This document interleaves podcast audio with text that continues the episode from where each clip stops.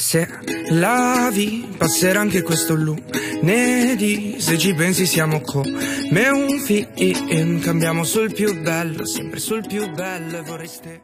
Ciao a tutti, io sono Alice e bentornati a Se la vi. Um, la puntata di oggi è una puntata super interessante, come insomma tutte le puntate, ma oggi parliamo di un'iniziativa che può esservi utile soprattutto se siete studenti delle superiori, ma anche delle medie, delle elementari, se magari avete fratelli o comunque parenti che, che insomma conoscete, ehm, che possono usufruire di questa iniziativa di cui stiamo per parlare oggi. Questa iniziativa è presentata da Emanuele e Pietro, che sono qua con me oggi. Grazie mille. Ciao, ciao, ciao grazie di averci invitati. E oggi parliamo di PC4U, che probabilmente avete già sentito nominare, avete già letto qualche cosa sui giornali, avete visto qualcosa in tv e ovviamente parleremo di queste esperienze che i ragazzi hanno, hanno fatto eh, durante tutto il corso di questa iniziativa. C'è da menzionare anche Jacopo e Matteo che non sono potuti essere qui oggi ma che comunque posso menzionare, no? Assolutamente. E insomma salutiamo anche loro, mi spiace che non... Ehm, che non ci siano qui per registrare, però comunque anche loro hanno preso parte a questa iniziativa e per questo motivo li taggerò anche nel post, anche se comunque non faranno l'intervista con noi, sono comunque parte di questo progetto. Allora, inizio a chiedervi ovviamente come vi è venuto in mente di creare questa iniziativa, che, cos- che cos'è PC4U e perché vi è venuto in mente di iniziare questa, ehm, sì, questa impresa, no? Que- mm, questa iniziativa qui. Allora, PC4U nasce all'inizio della didattica a distanza, all'inizio della, della quarantena. Eh, praticamente è nato osservando un po' quello che ci stava intorno. Jacopo ha visto eh, suo fratello, ha visto che suo fratello aveva un po' di compagni a scuola che non potevano seguire le lezioni perché non avevano un loro computer, no? Quindi dovevano seguirle attraverso tipo il telefono della mamma oppure, oppure prendendo in prestito il computer del papà e il papà poi non poteva più lavorare per certe ore e quindi facendo un po' di ricerche abbiamo visto, ma non è che questo qua comunque è un problema più grosso di quello che, che ci pare. No? Quindi abbiamo fatto delle ricerche, abbiamo visto che effettivamente c'è una grossissima percentuale di studenti a Milano che non ha a disposizione un computer o comunque un dispositivo per seguire le lezioni. Assolutamente.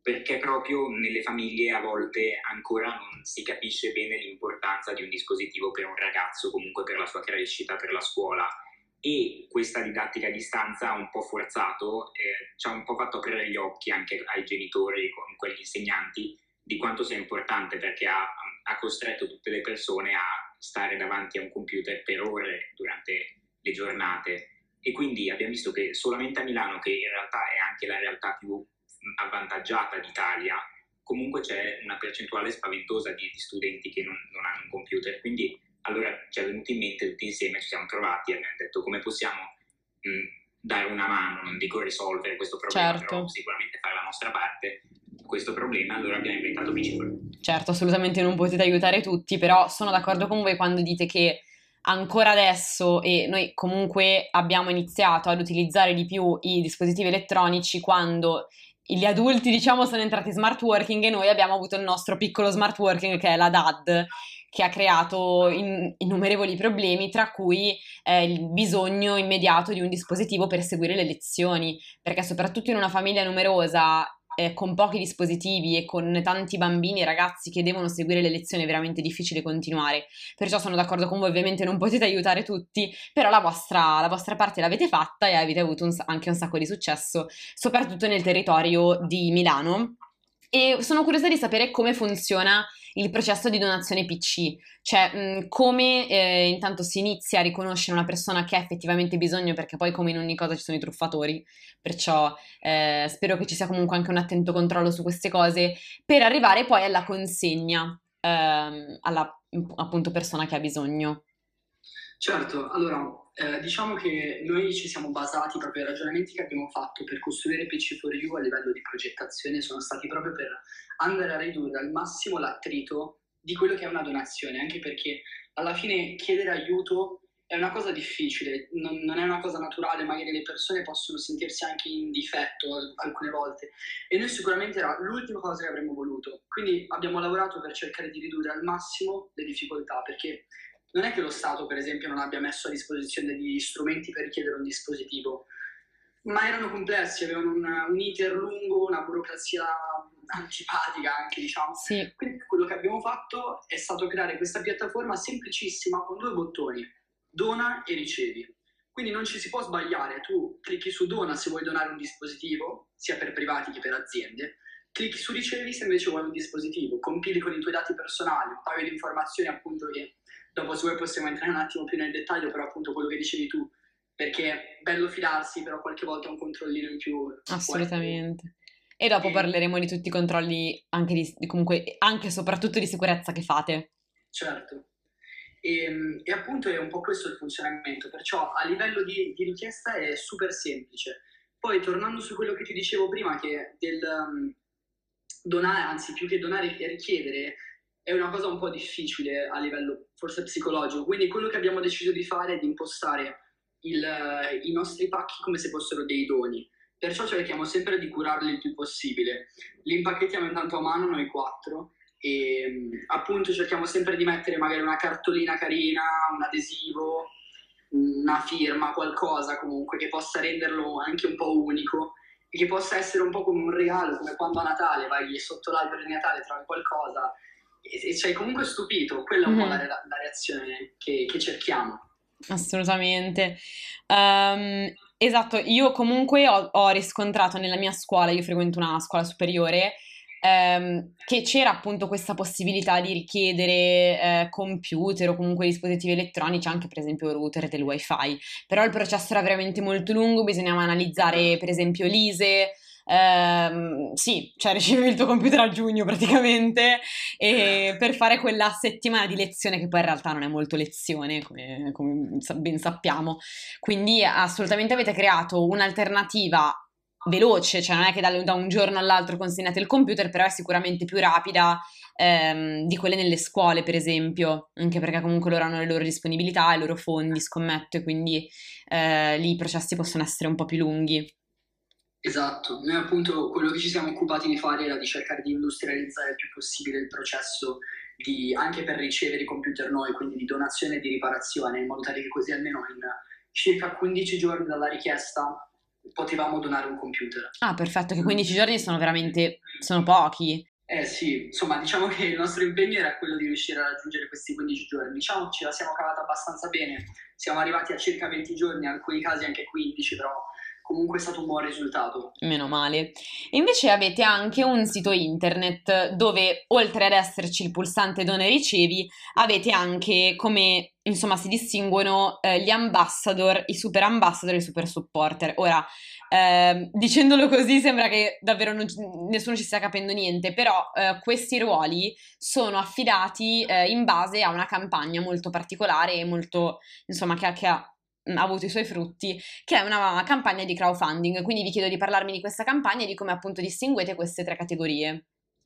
Certo, allora praticamente andando avanti con questa iniziativa ci siamo trovati, abbiamo fatto più o meno 4-5 mesi di lavoro, abbiamo capito che comunque i Cifori non poteva andare avanti solamente a computer che ci davano i nostri donatori, avevamo anche bisogno di qualche soldo per spese varie ed eventuali che avevamo bisogno, tipo avevamo bisogno ovviamente di tenere sul sito online oppure avevamo bisogno di comprare materiali per impacchettare computer, per pulirli e, e quindi allora avevamo bisogno di, ehm, di, aprire questa campagna di crowdfunding. Fortunatamente abbiamo trovato questa piattaforma molto bella che si chiama eh, Traduzioni dal Basso, che consigliamo assolutamente a qualunque ragazzo se abbia qualche idea, comunque andate anche a vedere un po' le, le varie, tutte ci sono un sacco di proposte, idee che vengono in mente, eh, ad esempio anche dei progetti grafici, cinematografici che qualcuno vuole portare avanti e si possono donare dei soldi.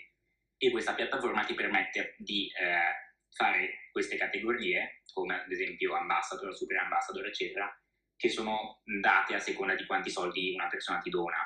E eh, in base a quanti soldi una persona ti dona rientra in quella categoria e quindi riceve qualcosa di simbolico praticamente in, mm. in cambio da noi. Quindi ad esempio una persona che donava il massimo dei, insomma c'erano delle cifre, quella che donava il massimo dei soldi, noi praticamente facevamo una videochiamata con lei, spiegavamo l'iniziativa, gli mandavamo cartoline, gli, lo scrivevamo alla mailing list che inviavamo ogni mese, tipo che dava un po' un update del nostro progetto.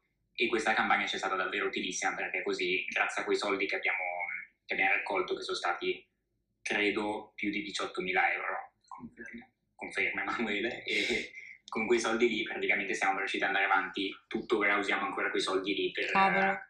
per tutto, quindi anche, perché non, non, non chiediamo tanti soldi noi, però comunque... No, vabbè, però comunque avete messo su una bellissima campagna, visto che se tante persone hanno donato è perché evidentemente hanno capito che voi eravate le persone giuste a cui appunto... Poi abbiamo avuto anche molta, molta, molta fortuna che praticamente... Sì, vabbè, quella visto- c'è sempre bisogno. Assolutamente, abbiamo visto il... eh, in quello stesso periodo che c'era online la nostra campagna, abbiamo fatto un po' di donazione, abbiamo raccolto qualcosa, però casualmente abbiamo visto il ehm, Sala, che è il sindaco di Milano, Certo. non sapesse, che aveva postato sul suo profilo un, eh, un video in cui andava a trovare questo negozio che faceva che riparava computer.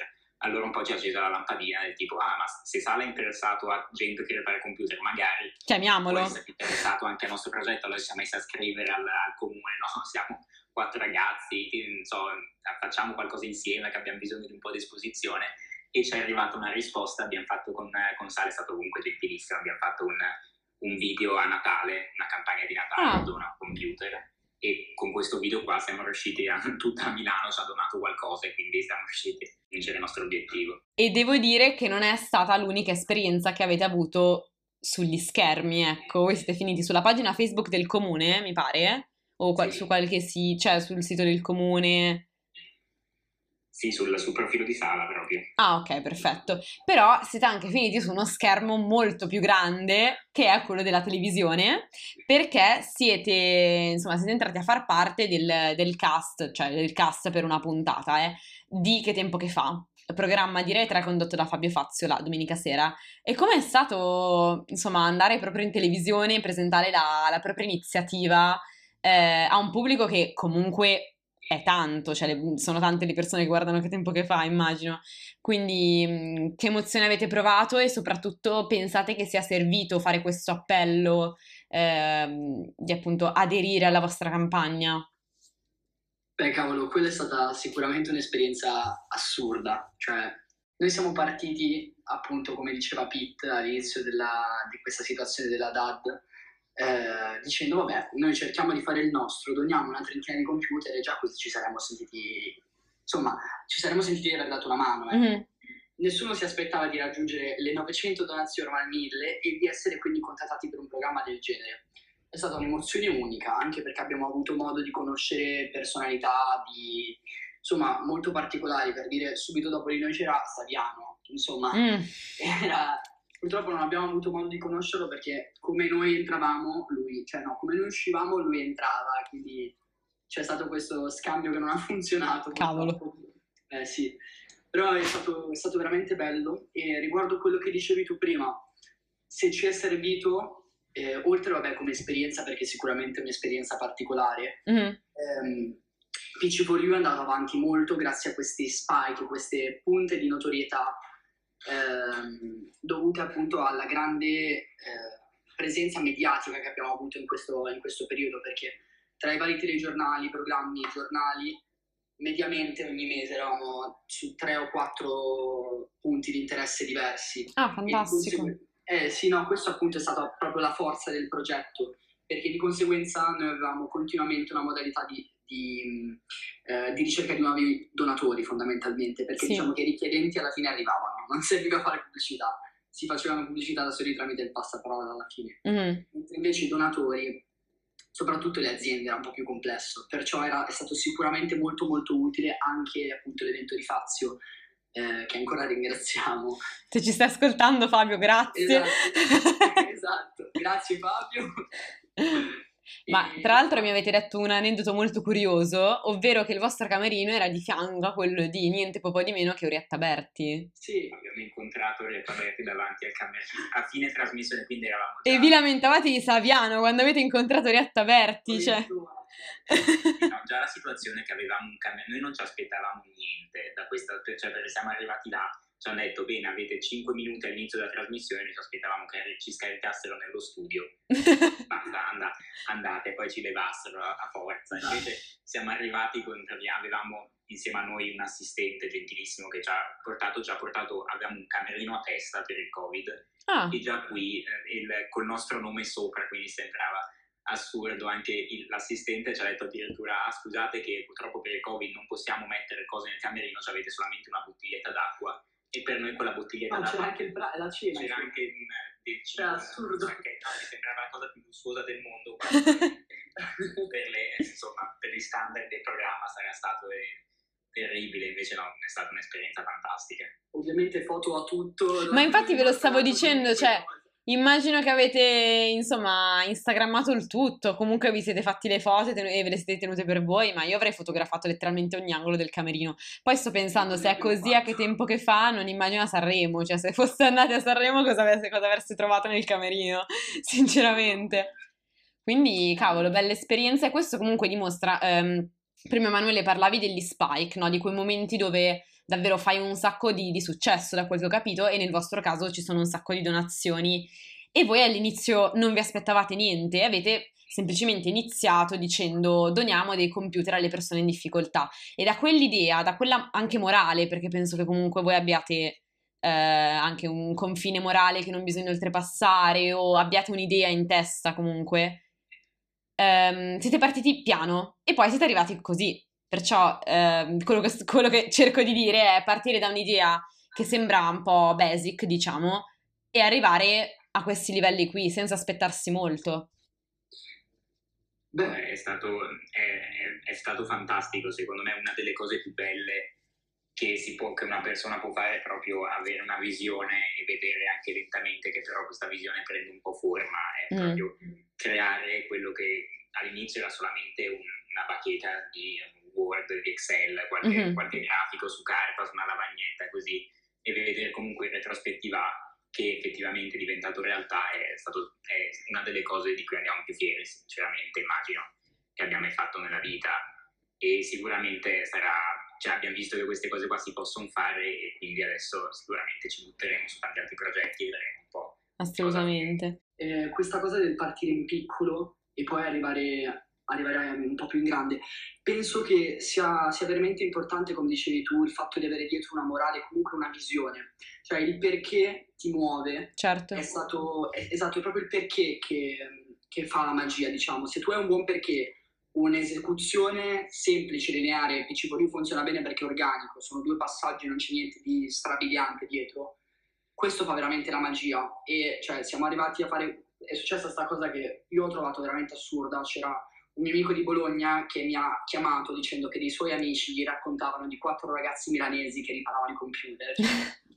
Tu dici wow, cioè addirittura fino a Bologna sono arrivato. no, no, sì, assurdo. è una cosa molto molto bella e hai ragione, bisogna avere assolutamente una visione un motivo per il quale si continua, perché se purtroppo inizi a fare qualcosa per fattori esterni senza avere una passione, senza avere un fuoco che comunque ti, ti, ti invoglia anche a stare sveglio fino alle 4 del mattino a lavorare, purtroppo secondo me non arrivi molto lontano perché non hai proprio quella passione che ti smuove, che ti fa, ti fa dire devo continuare per forza, devo vedere dove arrivo, sono curioso di vedere dove posso arrivare. Esatto, una cosa che non abbiamo mai raccontato, quindi diciamo che... Inedita? Inedita. La sera di Natale poi ci siamo trovati a dover lavorare per, eh, per PC You, per far funzionare delle cose del sito. Quello che dici tu è proprio, proprio vero. Ah, quindi siete stati anche la sera di Natale e quindi tipo, cioè dopo il pranzo che sicuramente vi avrà stesi. Era- No, eh. non la- comunque non la facciamo passare come una cosa, come una bella esperienza. No, però- la sera. No, però denota la vostra costanza, c'è da dire Era che denota... Diciamo. Sì. Eh, se era una cosa super necessaria che, non- che bisognava per forza fare la sera di Natale, voi l'avete fatta, come è giusto che sia. Vi siete anche comunque disciplinati, eh, bisogna dire, perciò tanto di cappello, insomma, non tutti l'avrebbero fatto. E, invece qual è stato il problema e la fascia di età più frequente che avete dovuto aiutare? Per problema intendo, eh, vi avranno scritto tantissime persone, qual è stata la problematica più comune per la quale queste persone vi hanno scritto e soprattutto quali fasce di età si alternavano? Erano bimbi più piccoli, erano ragazzi o ragazze delle superiori? Allora, ci scrivevano soprattutto i genitori. Ehm, abbiamo avuto un po' di problemi all'inizio. Allora, all'inizio sicuramente l'organizzazione, perché eravamo quattro sperduti che cercavano un po' di navigare in questo mondo qua, quindi i primi, i primi mesi eravamo un po' al buio da questo punto di vista. E invece poi eh, il problema grosso che comunque abbiamo sempre è mh, troppo lo spiegare le persone, perché ci sono molte persone che ci chiedono, ce ne, so, ce ne sono state alcune che non sono di Milano, ad esempio, e eh, una persona che di, non so, sparo, Catania, che ci chiede, che vede il nostro sito, non legge che, eh, il, che noi consegniamo a Milano e ci chiede un computer e a quel punto ti viene anche tristezza al dire scusa non, non possiamo perché non abbiamo i mezzi per far arrivare un computer a Catania adesso mm-hmm. e quindi lì cercare magari se c'era qualcosa di simile nella sua zona magari comunque messaggiare un po' eh, però esatto il, sicuramente il problema più grosso è stato accettare che ehm, avevamo comunque bella iniziativa però avevamo dei limiti noi per appunto facciamo comunque studiavamo ancora e poi il, non eh, potevamo coprire un'area molto piccola. All'inizio avevamo un motorino di Matteo che è quello. Andare a Catania fino in motorino, con il motorino non credo. No, potevamo. E, e, poi anche adesso, quindi non abbiamo così tante, così tante donazioni ehm, da poter dire adesso possiamo, eh, adesso ora come ora possiamo aiutare tutti tutti. Certo. Ci stiamo provando sempre ad aumentare, comunque però abbiamo qualche progetto per il, per il futuro per comunque espanderci sempre di più. Diciamo questo. Ci avete raccontato anche, eh, almeno mi avete raccontato quando ci siamo conosciuti la prima volta e adesso se volete la racconterete anche al nostro pubblico, una storia insomma specifica che vi ha colpito particolarmente, ehm, che diciamo è iniziata dalla vostra professoressa di matematica. Ah beh, sì, questa è stata, è stata una delle storie che più ci ha, ci ha toccato veramente perché l'abbiamo vissuta in prima persona, tra l'altro io e Pietro appunto. E, ehm, perché questa qua era al, al, biennio delle superiori la professoressa di entrambi in realtà. Mm. E, ehm, e, poi cosa è successo? Che quest'anno con, con la DAD lei stava aiutando questo, questo bambino che era in, in, difficoltà, diciamo che aveva una situazione molto complicata, non aveva una vera e propria casa, era in Italia solo con la madre e non aveva un dispositivo per seguire le lezioni, cioè le seguiva dal telefono della madre quando era possibile quando non era possibile eh, non le seguiva in sostanza. Mm, okay. e, esatto, e lei era appunto in contatto con questa famiglia, cercava di aiutarli il più possibile e appunto appena saputo della nostra iniziativa eh, mi, ha, mi, ha, chiesto proprio eh, guarda c'è questa situazione qua, non so, potete darci una mano, anzi potete dargli una mano. E appunto era quello che facevamo, perciò assolutamente sì, ci ha anzi invitati a me e a Pietro eh, ad andare a casa sua a cena, dove vabbè, era ovviamente il momento in cui ci si poteva vedere, non era più lockdown, mm-hmm. chiaramente. Chiariamo. Esatto. Comunque agiamo nella, nella legalità, ecco. e insomma, ci siamo incontrati a casa sua e abbiamo conosciuto questo, questo bambino, tra l'altro carinissimo, gentilissimo. E, e appunto gli abbiamo donato il computer e proprio negli occhi abbiamo visto la scintilla, quel, quel click, quel momento in cui ha capito finalmente anch'io ho un dispositivo per cui io in autonomia è mio questo, posso seguire le lezioni, posso far parte della classe, perché una cosa che non è scontata, però soprattutto quando si è molto piccoli, magari si è all'elementare come era il caso di questo bambino, il tuo momento di socialità effettivamente è la classe o magari sì. il parchetto con gli amici, se non hai fratelli, ma questo qui nel caso non aveva fratelli comunque. Nel momento in cui sei chiuso in casa e per, per quindi non, non, puoi andare al parchetto, non puoi vedere i tuoi amici, non puoi, eh, non puoi fare cose di questo tipo e per di più non hai un dispositivo per seguire le lezioni che rimangono in quel momento l'unico momento per poter sentire i tuoi amici, i compagni, allora sei completamente da solo. E sentirsi così soli quando si è così piccoli psicologicamente è un danno enorme. Mm-hmm. Perciò... E poi diciamo che era la prima volta, almeno dal mio punto di vista, che io vedevo proprio un il ricevente che apriva uno dei nostri pacchi. Ah, quindi è stato anche un bel momento vedere che il tuo lavoro... Assolutamente, perché io, io, ero sempre dietro le quinte, no? non facevo le consegne, mm-hmm. poi in quel momento le consegne erano affidate anche ad altri ragazzi, quindi io facevo il pacco, capito, lo, lo impilavo, lo spedivo, andavo a casa e speravo per il meglio. Mm-hmm. E, e, adesso invece appunto ho visto davvero cosa succede quando questo bambino apre il computer, lo vede e comincia a giochicchiarci, a così a scaricare i giochi che vuole, la mamma che cerca di fermarlo dicendo no, prima facciamo un gol meet che è più importante e quindi però poi immagino che passare da vedere magari dei codici che dovevi digitare per spedire il pacco, comunque degli indirizzi, queste cose qua, a vedere delle persone effettivamente che prendono i vostri computer e li usano, deve essere stata anche una bella botta, nel senso Wow, effettivamente sto donando computer a persone che esistono, non sono solo piccoli numerini, piccoli ordini che vedo sul sito, ma sono... Questo è stato proprio alla base del farci capire che alla fine quei, quei numeri che vediamo dobbiamo essere, qualunque numeri facciamo, dobbiamo essere contenti perché ognuno di quei numeri là sono persone. Esatto. E chi se ne frega se facciamo questo mese, cavolo, abbiamo fatto solo 20 donazioni, sono comunque, vediamoli come 20 bambini, ragazzi che abbiamo aiutato. Esattamente. Quindi, Ma soprattutto la cosa è che questo ci ha fatto capire come lavorare, perché magari all'ini- all'inizio capitava che, non so, ci- noi ci trovavamo sempre il sabato, però capitava che dopo quattro ore di fare pacchi, fare cose, potevamo essere un po' stanchi, quindi magari iniziavamo un po' a raffazzonare le cose, diciamo. Ecco, dal momento in cui abbiamo, invece abbiamo iniziato a conoscere magari le persone, i bambini, le famiglie a cui andavamo a donare i pacchi, Mhm. a quel punto tu associ magari un volto a quello che stai facendo e dici cavolo, no, questa cosa deve essere fatta bene perché questi bambini, queste persone lo riceveranno e vogliamo che queste persone siano felici di riceverlo. Mhm. Quindi è tutta un'altra cosa. Sì, poi tu prima parlavi della, della socialità, di come soprattutto durante la DAD purtroppo i bambini siano stati ridotti a utilizzare un computer per vedersi con i propri compagni. È vero, perché in effetti ehm, i bambini più piccoli secondo me hanno accusato di più il colpo perché non capivano molto bene la situazione. Io che ero del liceo, che, che ero- che sono del liceo, eh, avevo capito perché eravamo a casa, perché facevamo lezione così, e invece i poverini bambini di 6-7 anni non hanno, eh, non, non sanno bene che cosa sta succedendo e quindi anche il fatto di non avere un dispositivo eh, aggiunge il, sentime- il loro sentimento di esclusione, anche sentirsi esclusi dalla classe, non poter fare lezioni con i propri compagni. E voi avete risolto questo problema, quindi è fantastico. Ehm, invece volevo chiedervi, ne parlavamo prima, però volevo riprendere il discorso. Non avete paura che qualcuno, visto che vede che comunque donate computer, ehm, vi freghi? Non avete paura delle fregature di qualcuno che magari si spaccia per un bambino di 6 anni, in realtà è un anziano di 80 o un adulto di 40, non lo so.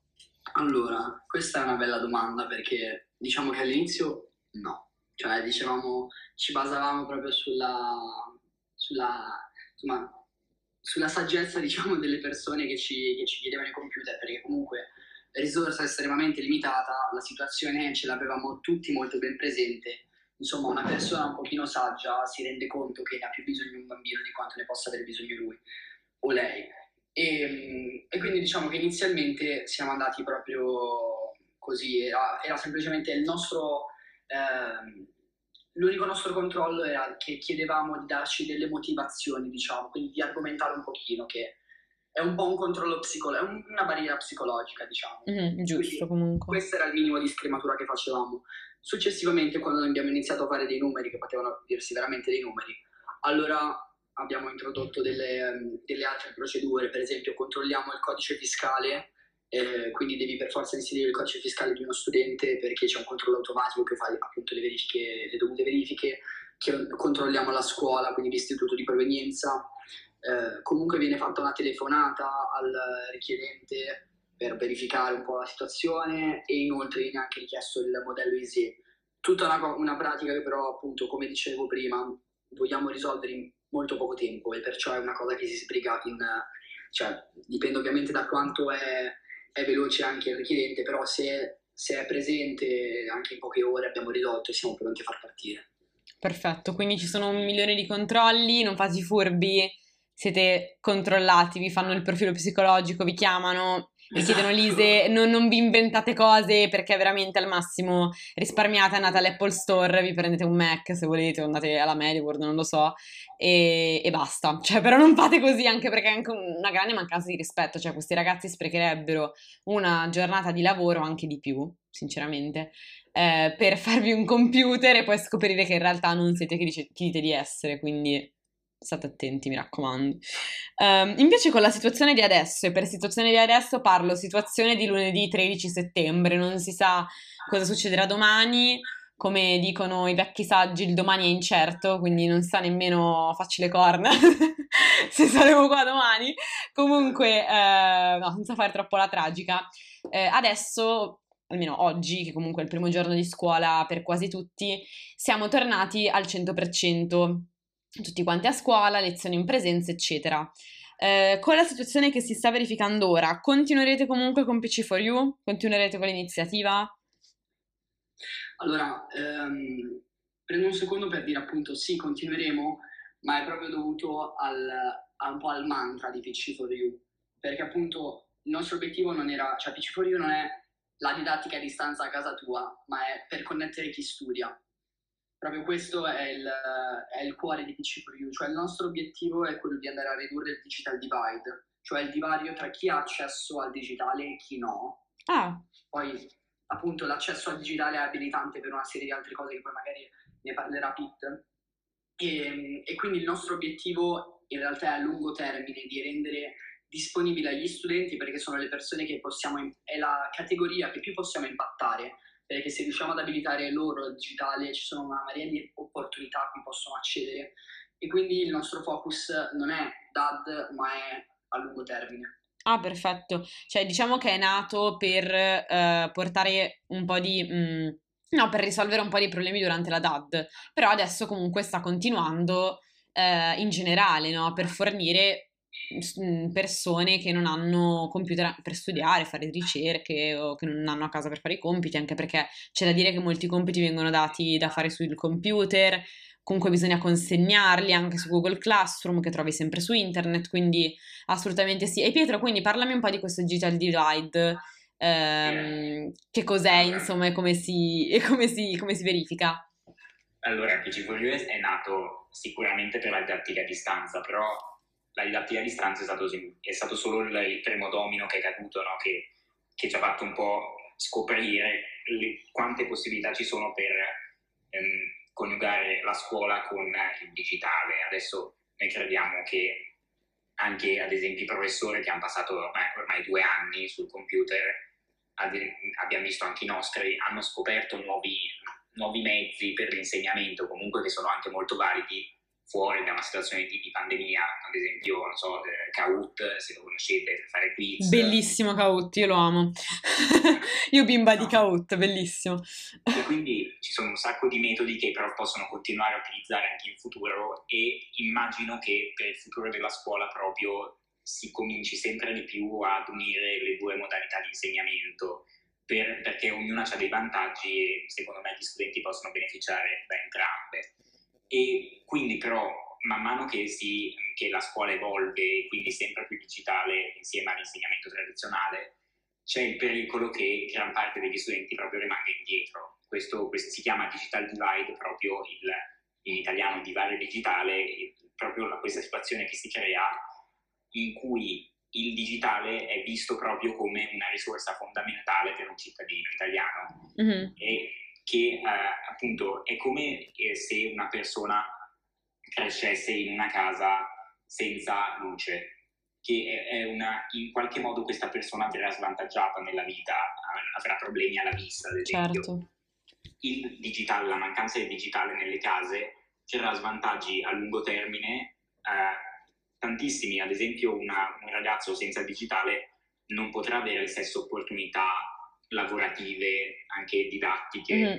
che c'ha un ragazzo con del digitale. Certo. visto quanti ragazzi ci sono stati in questi anni, comunque adesso con l'avvento dei social, no? quanti ragazzi hanno costruito una carriera con i social network. Assolutamente, quanti... sviluppi delle competenze digitali che puoi utilizzare anche in alcuni posti di lavoro, perciò hai più probabilità di trovare un posto di lavoro se sai fare determinate cose che puoi fare solamente con dispositivi eh, digitali. Beh, c'è proprio gente che crea, propria, che crea, il proprio lavoro con il sì. digitale, c'è gente che utilizza il digitale per supportare le sue competenze, per avere possibilità migliori.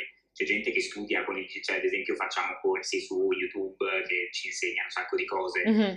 E sicuramente un ragazzo, un poveretto che non, che non ha accesso a tutto questo, ormai comunque nel 2021 è impensabile non pensare al digitale e a internet come, non come una risorsa fondamentale per la crescita di una persona, perché ormai è talmente radicato nella nostra vita che una persona appunto senza internet, senza un computer si troverà uno svantaggio talmente grosso mm-hmm.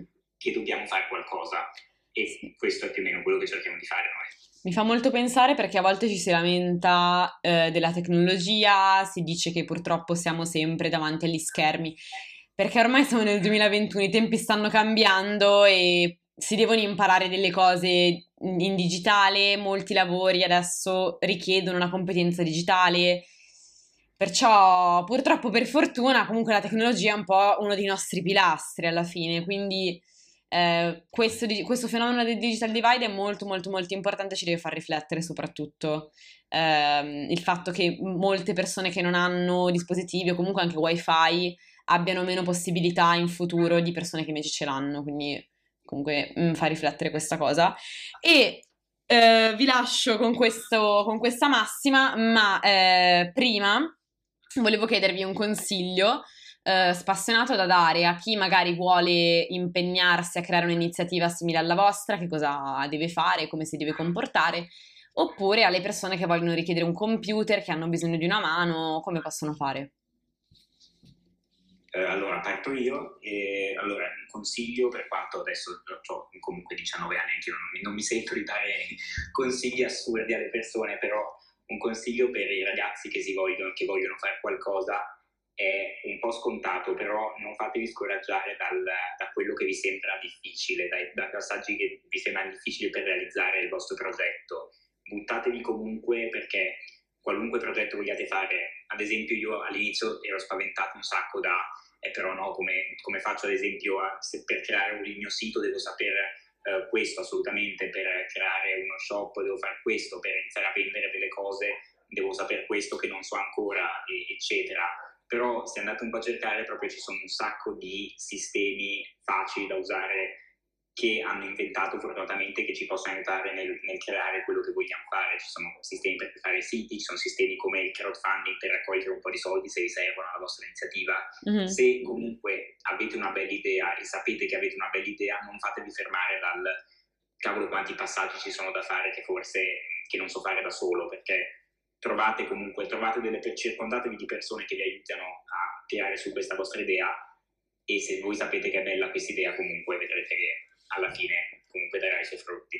Assolutamente, poi si impara facendo, eh.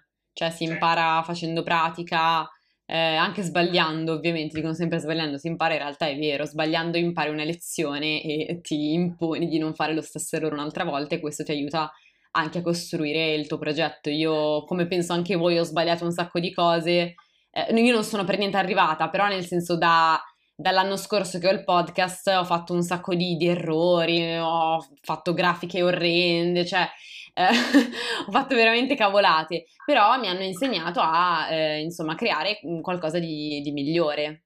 E penso che sia successo anche a voi, che an- magari anche voi avevate un design o comunque qualcosa che all'inizio non, non era il massimo, invece adesso comunque avete fatto un po' un upgrade perché insomma non si può neanche stare concentrati sempre sullo stato, cioè non si può sempre, ehm, come dire, eh, non andare avanti e non andare indietro, cioè rimanere sempre sullo stesso punto. Esatto, verissimo, guarda tu quello che stai dicendo è proprio la metodologia con cui abbiamo lavorato, quella di costruire ogni volta uno, un pezzettino in più. E appunto mi sento anche di dare un consiglio a chiunque inizi, ed è proprio quello che dicevamo prima, che è il cuore probabilmente di fare qualcosa ed è trovare un perché, cioè se fai qualcosa, quello che ci ha insegnato PC Polio è che fare business, fare impresa non deve essere solamente per il ricavo economico, non deve essere solamente per diventare importante, tra virgolette, o qualunque altra cosa, ma deve avere un perché dietro che deve essere un perché concreto, perché con con un vero motivo, con una visione, riesci a guidare gli altri, riesci a raggiungere risultati, riesci a fare il primo passo non sapendo magari quale sarà il prossimo, quindi riesci a iniziare effettivamente e soprattutto quando cadi, quando sbagli, riesci a imparare intelligentemente perché non, ti, non sei demoralizzato, perché sai che il tuo perché è ancora lì. Esatto. Quindi, questo è quello che mi sento di dire. Benissimo, io sono super contenta di avervi avuto qui oggi, Emanuele e Pietro, grazie mille e ringraziamo grazie. nuovamente Jacopo e Matteo che hanno fatto parte di questa iniziativa ma purtroppo non sono potuti essere con noi oggi. Eh, sono davvero super grata di aver fatto questa intervista con voi, eh, sia perché ho imparato di più sulla vostra iniziativa che per la vostra mentalità nel, nel, lavorare, raggiungere i vostri obiettivi e in generale creare un futuro migliore per eh, tantissimi genitori che comunque vi scrivono per i loro figli, eh, sia che appunto sia in siano in DAD che, eh, che, non, quindi impariamo a contrastare un po' il digital divide, questo è comunque un bellissimo messaggio, perciò vi ringrazio moltissimo. Grazie a te, scusa. Grazie a te. E la prossima settimana inizia finalmente Se Vendredi. Se Vendredi è un format che ho ideato con Beatrice, che avete sentito già in un episodio insomma, che, fatto, che ho fatto con lei precedentemente, ma poi abbiamo deciso insieme di creare questo format. Semplicemente un momento di chiacchiera un po' più frivolo, ehm, dove insomma si parla del, delle cose che sono successe nel mese, in questo caso settembre, quindi parliamo dell'inizio della scuola eh, di tutte le serie tv che sono uscite, perché sono uscite veramente un sacco di serie tv questo mese, devono ancora uscire, perciò parleremo anche di questo, i nostri preferiti del mese. Eh, quindi mi raccomando, eh, insomma, ascoltatelo perché sicuramente sarà molto spumeggiante, molto, molto carino da, da ascoltare e vi raccomando di farlo. Io ringrazio ancora Emanuele e Pietro, grazie mille e ci vediamo Grazie la prossima te. settimana. Ciao a tutti! Ciao. Ciao, grazie.